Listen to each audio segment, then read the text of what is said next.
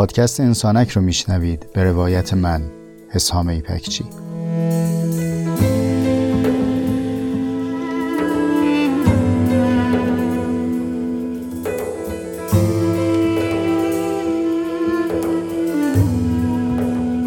پادکست انسانک مجموعی از جستارهای صوتی است که توی اون تجربیات زیسته و روزمرگی هامون رو با عمقی کمی بیش از معمول روایت می‌کنم.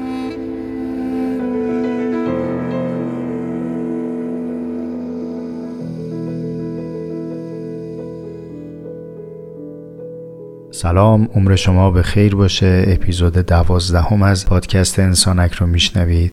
بهش به سر رسید اما قصه ما به آخر نرسید. تو هفته هایی که گذشته سعی کردیم با هم کمی مزه تفکر بچشیم. تفکر کردن کار ساده ای نیست و ما هم کمتر تجربهش کردیم. این که عرض می‌کنم کمتر تجربهش کردیم برای اینه که عمدتا به شبه تفکر مشغول هستیم.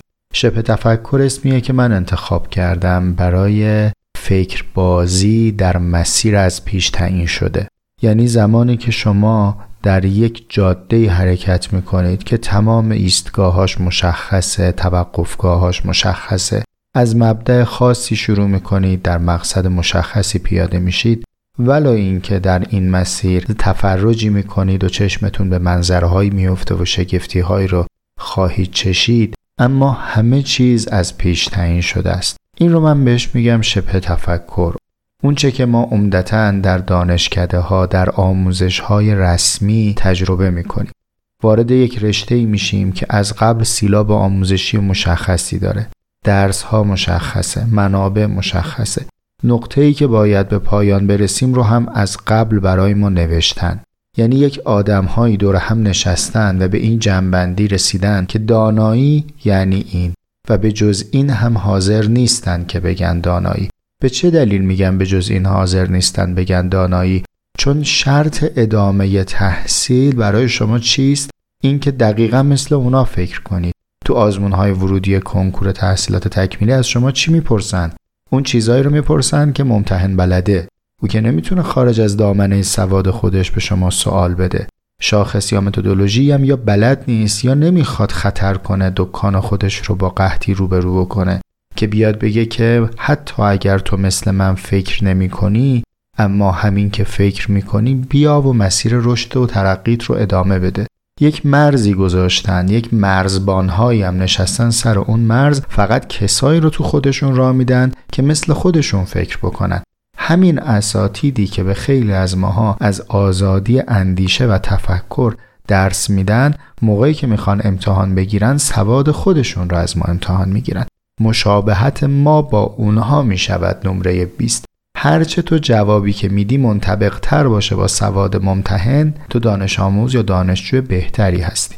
اما ما تو انسانک می‌خوایم یک مسیر دیگری بریم. ما برخلاف شیوه آن رود که عمدتا تو تحصیلات تجربه میشه این بار داریم مسیر آفرود رو طی می‌کنیم. از بیراه داریم میریم. خطرهایی داره. یعنی ما نمی‌دونیم که در هر ایستگاهی با چه صحنه ای با چه شرایط و اقلیمی روبرو میشیم. نمی‌دونیم چه حادثه و چه بلایی در انتظار ما هست. اما در واقع از مواجهه حز می‌بریم. از اینکه راهی رو داریم طی می‌کنیم که به شیوه خودمون داره سپری میشه. اینها رو برای این تعریف می‌کنم که دفاع کنم از شیوهی که داریم پیش میریم. من ممکنه در هر اپیزود نهایتا موضوع یک اپیزود جلوتر رو بدونم. مثل رانندگی شب رو که شما فقط به شعاع چراغتون تا چند متر جلوتر رو می‌بینید. اما این دنجی و این پیمودن فضایی که پیش از شما تجربه نشده خیلی مزه میده. ما توی این جاده که تا به امروز با هم اومدیم سر در آوردیم از سرزمین زوجیت. چند اپیزوده که داریم در مورد زوجیت با همدیگه صحبت می‌کنیم و همچنان هم می‌خوایم به صورت آفرود به مسیری که تا حالا طی کردیم ادامه بدیم. بسیار قدردان و خوشحالم از اینکه همراه هستید توی این سفر و توی این اقیانوس بیکران دانش با همدیگه شناور و راهی هستیم به سوی ساحلی ناپیدا. شناور. سوی ساحل های ناپیدا. دو موج ره گذر بودیم دو موج هم سفر بودیم. گریز ما نیاز ما نشیب ما فراز ما. شتاب شاد ما با تلاش پاک ما تو با این مقدمه بریم سراغ تعریف آرتر شوپنهاور از ملال. یه داخل پرانتز بگم. ببینید من این بزرگوار شوپنهاور اسم می‌برم. شما هم همین اسم رو شنیدید احتمالا و این غلط مصطلحه. یک بار داخل پرانتز فقط برای اینکه بدانیم. این اسم در ادبیات آلمانی یا در زبان بومی خودش اونقدری که من سوادم می‌رسه و بلدم شوپنهاور هست. یعنی اون ور تهش نداره. این ور افزوده ما به عاقبت آقای شوپنهاوره که بتونیم فارسی تلفظش کنیم دیگه. من با همین اسمی که مصطلحه اسمی برام پیش میرم ایشون یه جمله ای داره میگه که انسان همواره در بین ملال و درد در حال تردد و آمد و شده. چیکارش کنیم؟ حالا موافقید به سبک بومی خودمون باش روبروشیم یکی بهش بگه که داداش تو چقدر افسرده ای آخه؟ اه اه اه این فیلسوفای سیاه بین اون یکی بگه که ننه گلگاو زبون بخور یه ذره روانت آروم شه. اون یکی هم بگه همشون سیاه بینن. من اون دنیای رنگی رنگی خودمون رو بیشتر دوست دارم. نه ببینید بیاین این بار این کارا رو نکنیم. خوردگیری هم نکنیم. به قصد یادگیری بریم سراغ متن. سر این کلمات هم نمی شود به این راحتی صحبت کرد. من نمی‌خوام مزاحم آرامش فکرتون بشم ولی لزوما چه بسا اینطور نباشه که هر افسردگی کمتر باشه. از هر شادمانی. چه بسا افسردگی یک فیلسوف به کمال نزدیکتر باشه تا سرخوشی فلانی که میگه با یار قرار گذاشتم دیر کرده راهش دوره. لزوما هر شادمانی افضل بر افسردگی نیست. چه بسا نیچه مجنون ترجیح داشته باشه بر خیلی از این اقلایی که دور برمان بنابراین خیلی سرخوش نریم سراغ درمان آرتور شوپنهاور. ما می‌خوایم جملهش رو بفهمیم. جملهش هم می‌خوایم ببریم زیر میکروسکوپ. دو تا ثمره داره. اگر آنچه که گفته رو بپسندیم و ببینیم تعریف خوبی ارائه داده که خب با روش اصولی با یک اندیشه آشنا شدیم. اگر هم نپسندیم نتیجه گیری که او می‌کنه رو چون روش اندیشیدنش رو سعی می‌کنیم کشف کنیم می‌تونیم غلط ها یا اشتباهات احتمالی رو در مسیر اندیشه شناسایی بکنیم که ما خودمون در اندیشه نوردی دچار این ابتلاعات نشیم. آماده اید بریم سراغ جمله من یک بار دیگه جمله که می‌خوام راجع بهش صحبت بکنم و تکرار می‌کنم و بعد شروع کنیم بشکافیمش انسان همواره در تردد میان درد و ملال است. خب اولین چیزی که از این جمله دستمون میاد اینه که درد و ملال یکی نیست.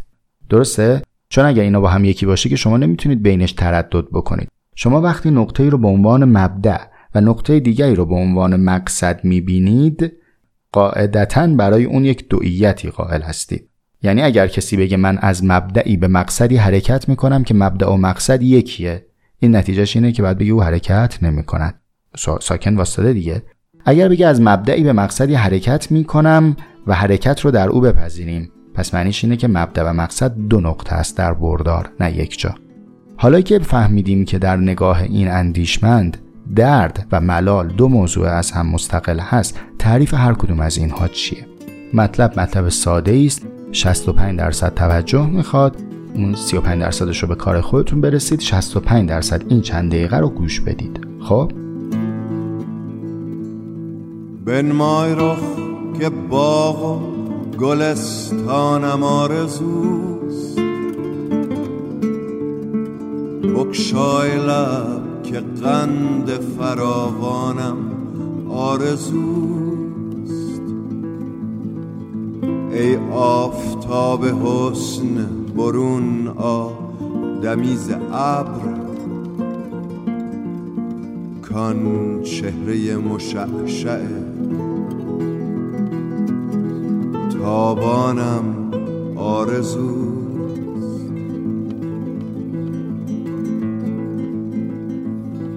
گفتی زناز بیش مرن جان مرا برو. آن گفتنت که بیش مرن جانم آرزوست یعقوب وار وا از صفاها همی زنم. دیدار خوب یوسفه کنعانم آرزوست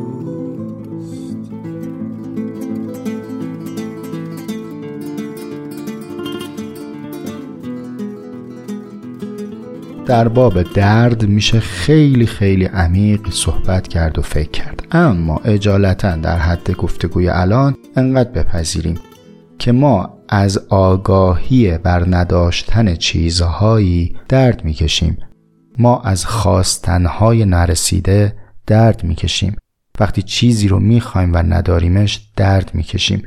چه این چیزی رو می‌خوایم و نداریمش غذایی باشه که نخوردیم؟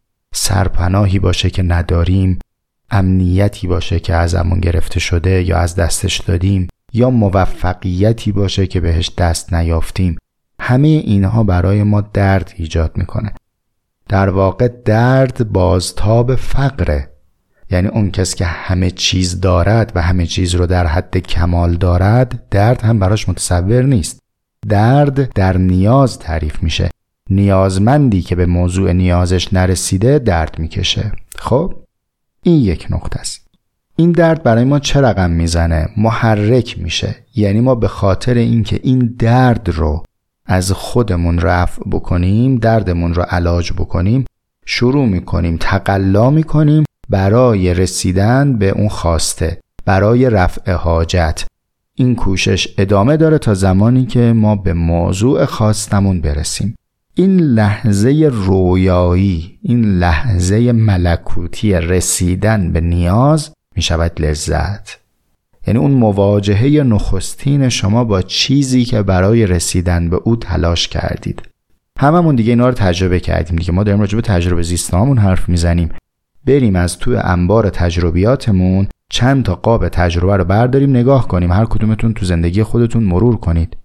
اون لحظه ای که پس از دوری رسیدید به کسی که دوستش داشتید یا مثلا از پدری مادری عاشقی مشوقی از هر کسی فاصله داشتید و لحظه دیدار رسیده. یه مثال ملموستری که برای آدمای شکمایی مثل من خیلی جواب میده لحظه وسال با غذا. یک گرسنگی ممتدی رو تجربه کردی اون لحظه ای که قاشق اوله عطر ابتدایی می‌خوره به مشامت. این لذت. اما برای لذت چه اتفاقی میافته؟ اگر ما بخوایم برای لذت یک نمودار نوسان ببینیم وقتی بهش رسیدی روی خط ممتد و ثابتی باقی میمونه؟ این سوال خوب بهش فکر کنید احتیاج هم نیست برای فکر کردن پاشید برید که نمودار x و y و z بکشید. دوباره میگم برگردید به تجربیات زیستتون. آیا وقتی به لذت رسیدید اون خط لذتتون ممتد و ثابت باقی مونده؟ یا شروع کرده به حرکت کردن اگر حرکت کرده کدوم سمتی حرکت کرده؟ آیا از لذت رفته به سمت لذتتر لذتتر لذتتر تر تر اینجوری حرکت کرده؟ یا به محض اینکه این نقطه ماکسیموم رو تاچ کرده شروع کرده به سمت افول حرکت کردن یعنی برگشته به سمت بیلذتی یا مستحلک شدن؟ احتمالا اگر ما صادقانه با تجربیات زیستمون مواجه بشیم هممون در یک جمله مشترک خواهیم بود. اینکه لذت مثل بقیه چیزهایی که ما تو دنیا داریم تجربه می‌کنیم مستحلک شونده است. پیر میشه ازش کاسته میشه. لذت مستحلک شونده است. حالا نکته اینجاست که این لذت آرام آرام جای خودش رو به ملال میده. یعنی کم کم شما از داشته خودتون ملول خواهید شد. تفاوت درد و ملال متوجه شدید چه اتفاقی افتاد؟ درد از کجا بود منشأش؟ از نداشته ها ملال کجاست؟ با داشته ها من یک مثالی بزنم الان دارم تو مثالم زندگی می‌کنم. به عنوان یک آدم پرفشار کاری با روزی چند ساعت جلسه و آمد و شد و تردد و بعدم مثل خیلی از شماها یه ساعت ترافیک رفت و یه ساعت ترافیک برگشت واقعا به سطوح اومده بودم. من خسته بودم از اون فضایی که تجربه می کردم و برام دردناک بود. نیاز داشتم به اینکه بیشتر در خانه باشم. روزهای نخستینی که وارد این فضا شدم اگرچه برام شگفتی داشت اما لذتش غلبه داشت. یک روز دو روز سه روز ده روز بیست روز سی روز. دیگه در روز هشتاد و نهم لزوما آنچه باهاش دارم روبرو میشم لذت لاقل از جنس نخستین نیست. بلکه کم کم این فضا برام تکرار میشه و همان چیزی که روزی آرزون بود امروز برام تبدیل میشه به اسباب ملال. و حالا اون چیزی که باید بهش فکر بکنیم اینه که اصلا این روند روند کمالیه این روند روند رو به رشدیه. ما باید بپسندیم این الگویی که آقای شوپنهاور کشف کرده در زندگی انسانی رو یا نه. این خیلی جمله جالبیه. در واقع کار می‌رسه به یه جایی که ما می‌خوایم از آرزوهایی که بهش رسیدیم رها بشیم. دیدی چقدر عجیبه؟ یعنی همون اندازه که تقلا کردیم برای اینکه به چیزی برسیم وقتی که بهش رسیدیم آهسته آهسته میریم به سمتی که حاجتمون میشه رها شدن از آرزویی که داشتیم. اینجاست که ما تبدیل میشیم به انسان ملول. دی شیخ با چراغ همی گشت گرد شهر. که از دیو و دد ملولم انسانم آرزوست. گفتند که یافت می نشود جسته ایم ما. گفتان که یافت می نشود آنم آرزوست.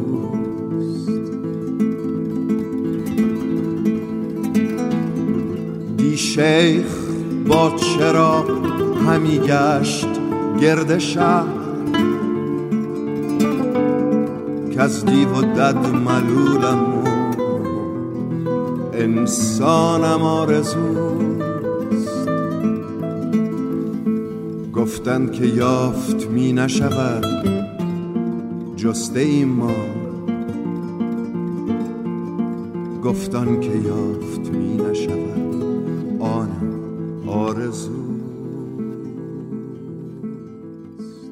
تو اپیزود دهم که در مورد رومانتیسیسم صحبت می کردیم با هم من یک تعریفی از انسان لجوج و از این اولاد آدم براتون ارائه کردم. اگر شنیده باشید گفتم این پدر بزرگوار ما جناب آدم کی بود؟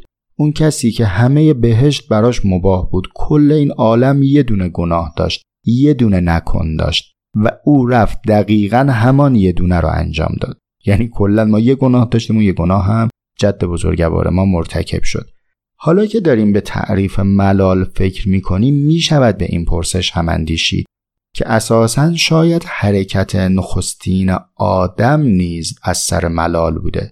بله جنت بوده با هر تعریفی که شما از جنت دارید. همین تعریف ظاهر بینانه را اگر قبول بکنیم باقی بوده و بستانی بوده و همه خلاصه اسباب طرف فراهم بوده. فقط یک اتفاقی افتاده اونم این که آدم جان ما ملول شده. حالا این رو یک عمر به عنوان اسیان آدم و به عنوان یک اشتباه آدم به ما معرفی کردن. می شود جور دیگری هم نگاهش بکنیم. مثلا میشه بگیم که نه بابا آدم اشتباه نکرد حبود کمال آدم بود.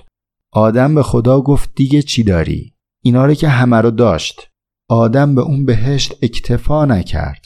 این آدم گناهکار به اون معنی که ما داریم اسم می‌بریم نیست. گناه آدم این بود که به آنچه داشت اکتفا نکرد. خاصیت ملال اینه که انسان رو در آنچه که دارد متوقف نمی‌کنه.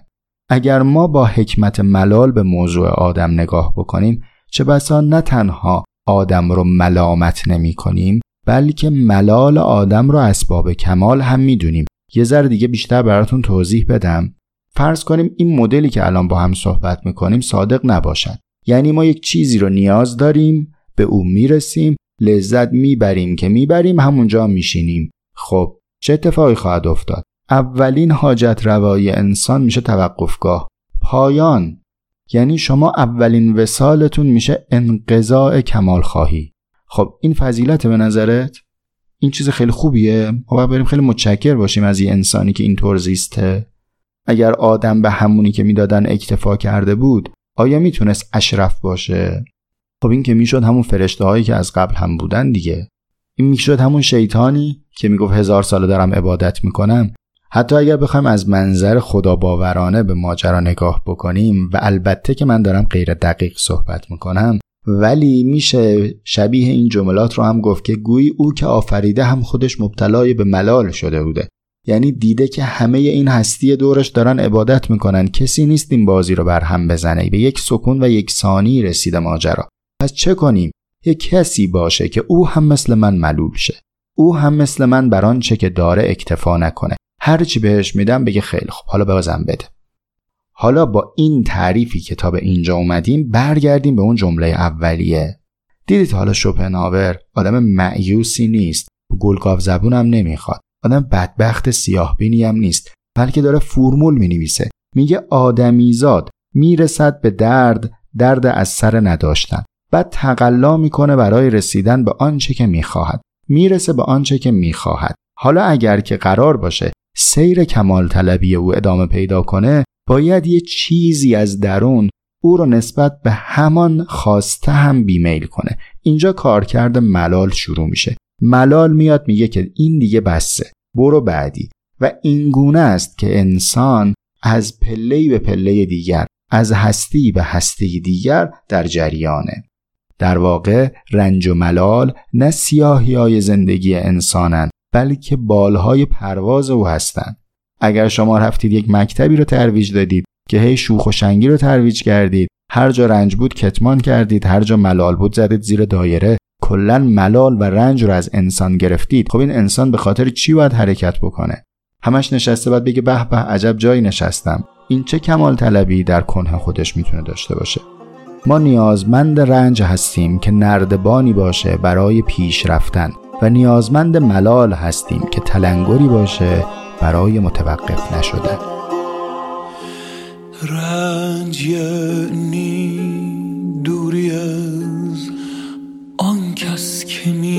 می‌خواهی خاطرات خانه و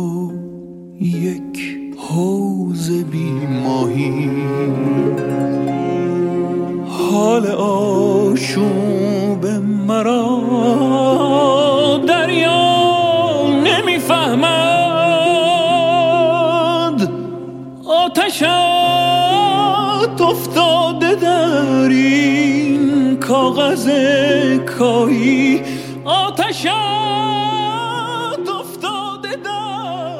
خب حالا رسیدیم به قسمت سخت ماجرا. نگاهی کردیم و عاشق شدیم و دلی دادیم و تقلایی کردیم و رسیدیم. لحظه رسیدن هم شد اوج شور عشق شد مستی وسال اگر ملال اومد سراغمون چیکار کنیم؟ با وجدانی راحت و دلی آرام شما رو در این آشوب تنها می‌ذارم. ببینید ما باید در مسئله دست و پا بزنیم. مسئله اگر مسئله ما نشه قدر پاسخ نمی‌دونیم. ما باید تو این استخر سوال اضطراب بیجوابی رو بچشیم. دو قلوب آب بخوریم که بعد با همه جانمون دست و پا بزنیم به سمت ساحل. مسئله اینه که ما این سیر بین درد و ملال رو توضیح دادیم. گفتیم یه کسی یه چیزی رو می‌خواد میشه دردش بهش می‌رسه میشه ملالش. حالا رفتیم با همین فرمون زوجیت رو تجربه کردیم. او رو می‌خواستیم دردمون بود قصه شبمون بود جزفزه می‌کردیم تقلا کردیم تا بهش رسیدیم. به وسالش که رسیدیم عالی جناب ملال از فردا شروع کرده زیر گوش ما خوندن. که خب بعد چی؟ حالا کجا می‌خوای بری؟ دیگه چی؟ این دیگه چی؟ رمز عملیاتی ملاله. که تو هر چی می‌ذاری جلوش می دیگه چی؟ دیگه چی داری بیاری؟ خب حالا به اینجا که رسیدیم چه بکنیم با زوجیت؟ پیمانی بستیم عهدی بستیم. اگر بمانیم کماله یا اگر برویم کماله؟ اگر بمانیم با ملال چه کنیم؟ اگر برویم با عهد چه کنیم؟